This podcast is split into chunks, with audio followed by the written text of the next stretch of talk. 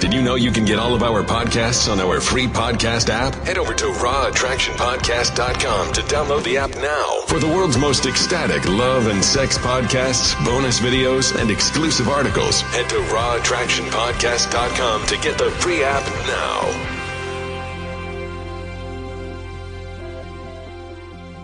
What do you see as attraction? What is attraction to you? What does it mean? What does that word mean to you? To me, it means that on an energetic level, on a vibrational level, you are a match to someone. And because you are a match to that person, meaning that you vibrate at similar frequencies, the universe pulls you together. And that's experienced in the body as those chemical rushes, which we associate so often with love and with romance. Mm-hmm. And that sort of magnetic pull between the partner and another, you know, two people, partners, basically. Mm-hmm. and on a universal level, essentially, your higher self, your soul, is interested in your expansion. Obviously, if you're lined up with your own vibrational match, a mirroring takes place, and through that mirroring, learning takes place. So you will always find yourself attracted, drawn together with a vibrational match to that mirror, which will serve as a platform for you to understand where you are currently and what you would like to change about where you are. So it actually gives rise to more desire, which where, gives rise where you are currently in um, in, re- in respect to what I, am feeling that you're saying um, currently respect to where you are with love.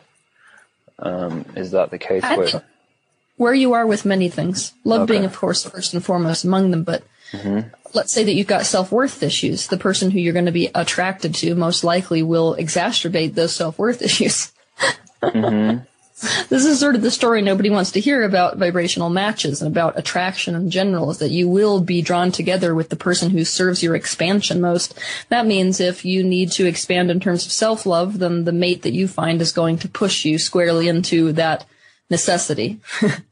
yeah, I heard recently this week that this kind of interaction, uh, it's like love is designed to show you whatever love is not um, in these in these interactions. Would you agree with that? I would very much so agree. It's like love transforms and flushes to the surface everything unlike itself, mm-hmm. which is why it is the most amazing vibration as far as human expansion and development is concerned. Mm. And so, how do we go about creating better vibrational matches for ourselves? Is it about diving deeper into our shadows? I think diving deep into our shadows will, would be one aspect of it. But if you would like me to sum up in one word what will make you line up with an enjoyable partner, it's self-acceptance. And I'm talking radical self-acceptance. And I'm, and when I say acceptance, I don't mean that, that sort of resignation. Because when most people hear the word acceptance, that's what they feel.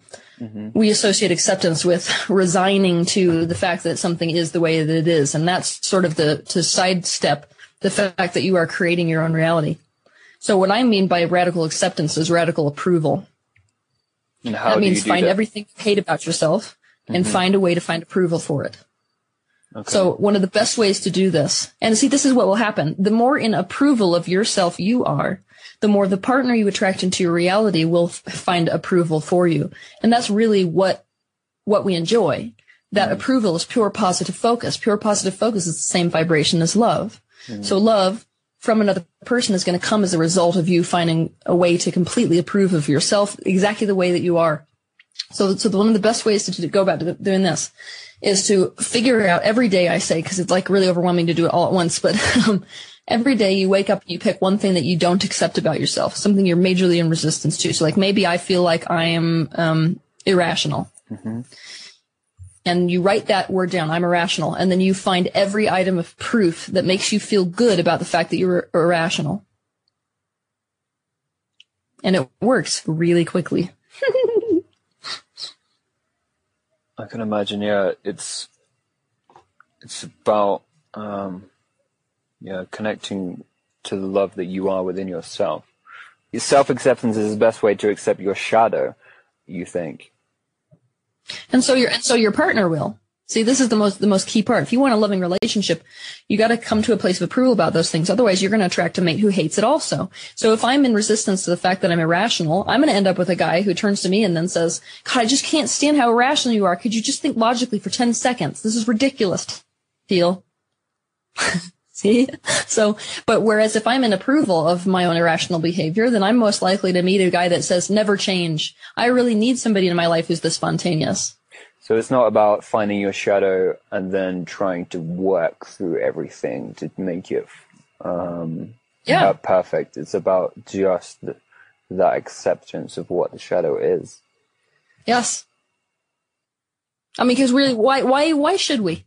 Why should we get to a place where, I mean, it's one thing if we really want to change something. You can always change something, but in and of itself, that's a flawed message that I need to change in some way to find love. Mm-hmm talk about a messed up message to send yourself. Talk about a messed up message to send the world. Ultimately, what we all want, what we all didn't get as children is a person in our lives who said, I love you exactly the way you are in this minute. You don't have to change one thing. And honestly, you're not in love until you find that person who you feel like that about. See, we have the tendency to fall in love with the potential, potential for somebody to be different than how they are and who they are. And that is the opposite of love. Love says you don't need to change. Love says this is exactly, if you stayed this way for the rest of our lives, I would still want to be with you. That's exactly what we want as a partner who feels like that. So we have to start culturing that in ourselves. And we can't do that unless we're willing to find approval for the things we've been trying to change. And that's the, sort of the problem. Most of the people who want to find out how to get a perfect relationship are self-help nerds. Self-help nerds are all about changing the self and therefore they're self-haters. Mm-hmm. I agree. And it's a beautiful message. Um, for everyone listening to take on as well.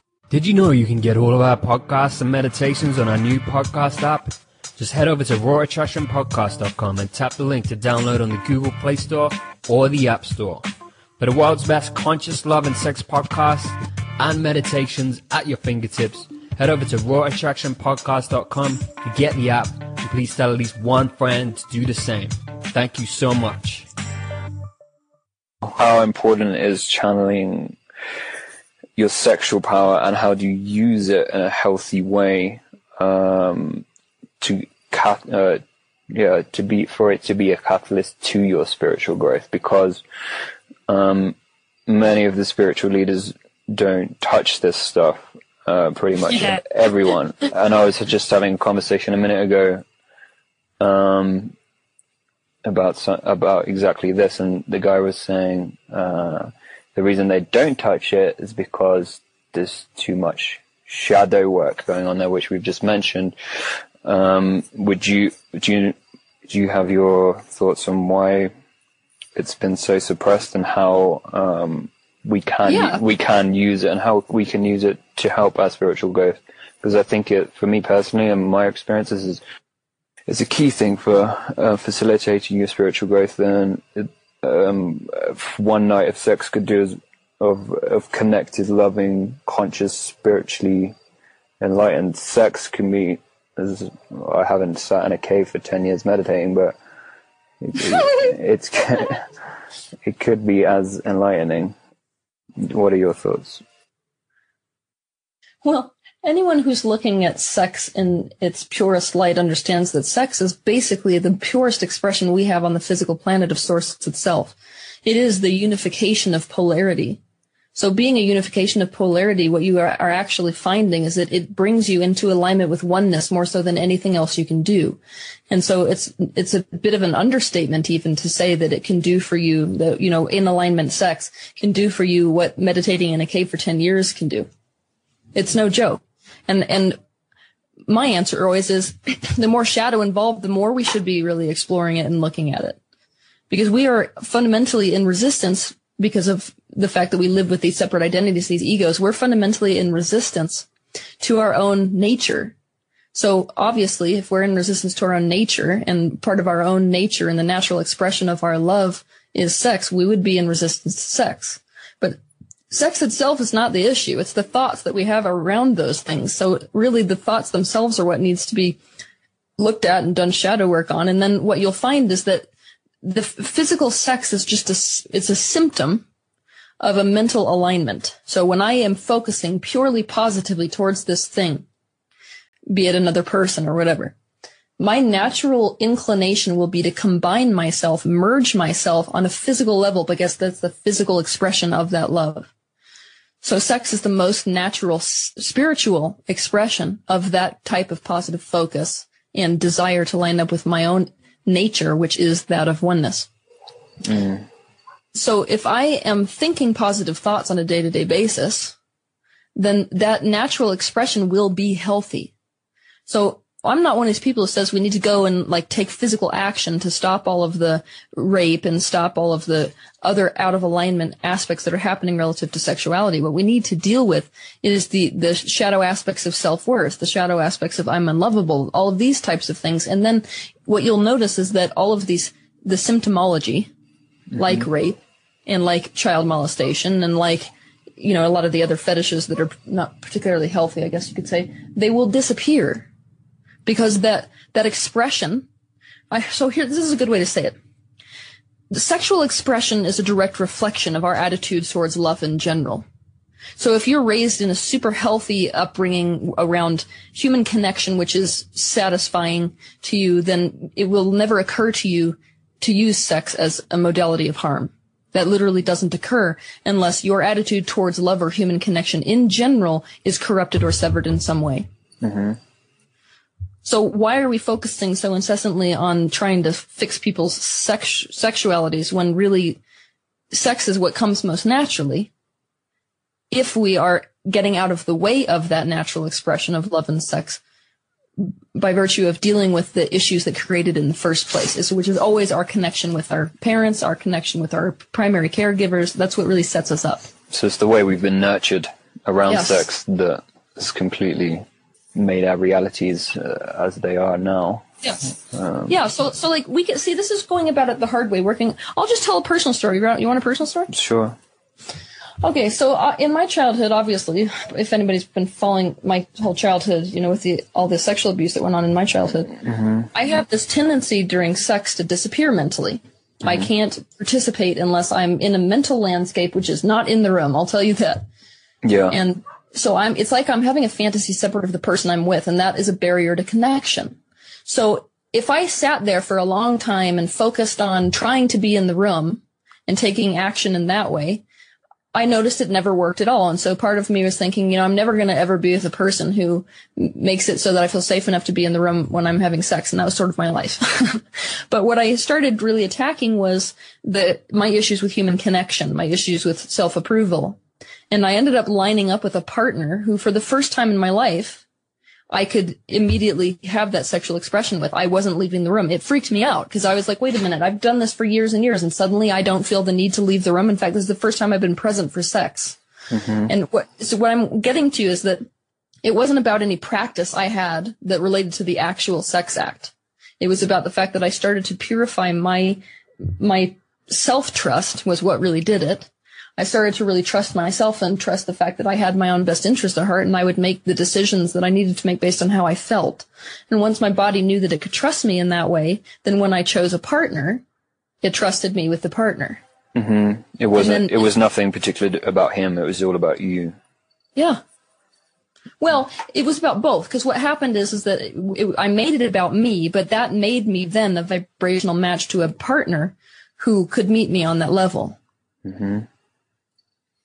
I understand. It's a bit hard in a law of attraction universe to separate out all of the variables because they all coalesce Yeah. because they're all a vibrational match. Okay. Mm. So interesting. Um, and the case for uh, spiritual leaders not delving into this uh, stuff and how to um, how to how to use sex and connection for facilitating your spiritual growth. How might that be done?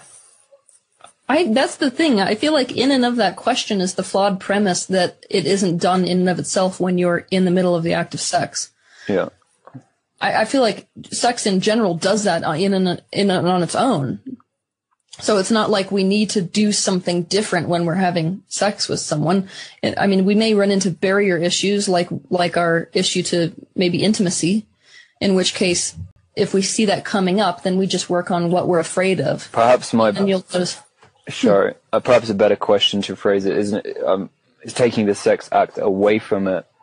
Um, that's out of the question. How um, how do you use your sexual energy that you feel when you wake up every morning, or to cultivate uh, a more rounded and spiritual life without even having sex? Say you were celibate for the rest of your life, like which that'd be sad.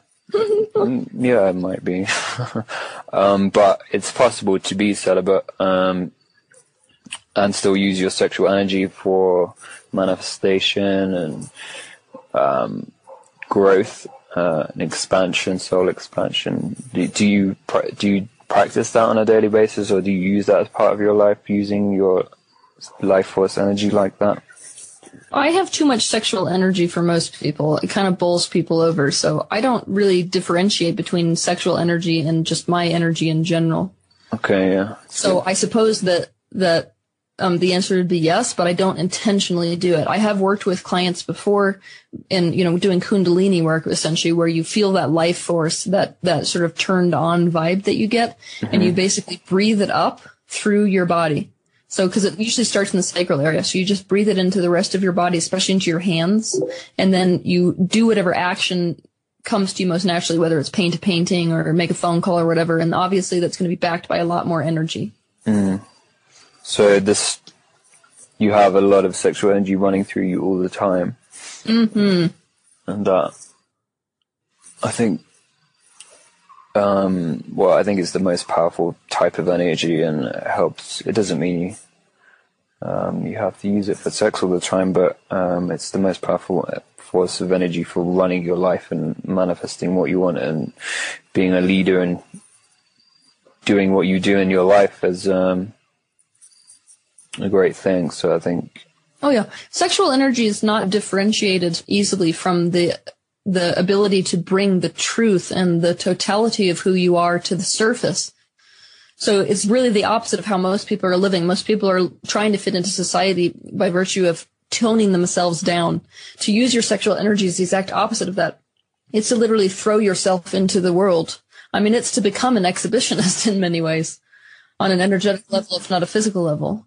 And would you agree society and um, well, you would, I think anyone would agree religion has suppressed sexuality because many people knew the power of the sexual energy and to suppress people. Um, we live, we're still living in a society where this sexuality is, although we, there's so much sex on display, it's like, Mm-hmm. it's the wrong kind of sex. What, Yeah. what, what I like to say it's mutual masturbation. What they mm-hmm. have on screen is not sex. yeah. It's it's literally just like a corrupted byproduct of what these people want us to believe that sex is. But actually, the way that they portray it is it inhibits intimacy. So it actually inhibits the very thing which sexuality is designed to create. Mm-hmm. for example, could you give example of what maybe? Um, well, I could give an example. Um, well, in the mainstream media, uh, you have women who are photoshopped and stuff, which creates self-body image issues, and that creates a whole lot of things with around sex of is a woman good enough, and even and when it comes to men, um, if men men get addicted to porn from a uh, well, not Yep. men, boys get addicted to porn from the age of 12, 13, maybe even earlier sometimes. And uh, in porn, the camera is solely solely focused on a guy's genitals, no, no no emotion, no connection, nothing else. So he uh, boys from a young age will associate themselves with just their genitals and nothing else, and this is uh, perpetuating a whole host of problems throughout society. Oh, enormously. And it's a major problem as well because when you set up that neuro pathway, which men are doing, essentially when men watch porn and they are masturbating, what they're doing is creating a neuro pathway that expects and links sex and intimacy with what they're watching on the screen. And so that's essentially, they're setting themselves up for that to be the only way that they can reach climax. And climax is the moment at which you merge with your source aspect. It's the dissolving of the ego. That's why it's so incredibly amazing and such a spiritual experience. The ego is essentially dissolved and you're back in the this sort of sense of your basic essence, which is unified with all that is. And you can't do that if you are continually linking your orgasms to what you're watching on on a porn screen. Mm-hmm. Yeah, 13 year olds, if you're listening, you need to turn off the porn now. and, it's not what women like either. See, and that's the thing too. Like the, the sad part about little boys watching the, those types of porn films is that they, it does not actually represent what women like in sex at all. And so they get with their partners and they think that that's what women want when they have sex and it's not. And so they feel inadequate and that leads to a whole host of relationship issues just because we've never taught sort of men how to be men in a sexual relationship with women. We've taught them how to use women and we've hired porn stars to act like they like it. You know you can get all of our podcasts on our free podcast app? Head over to raw.attractionpodcast.com to download the app now. For the world's most ecstatic love and sex podcasts, bonus videos, and exclusive articles, head to raw.attractionpodcast.com to get the free app now.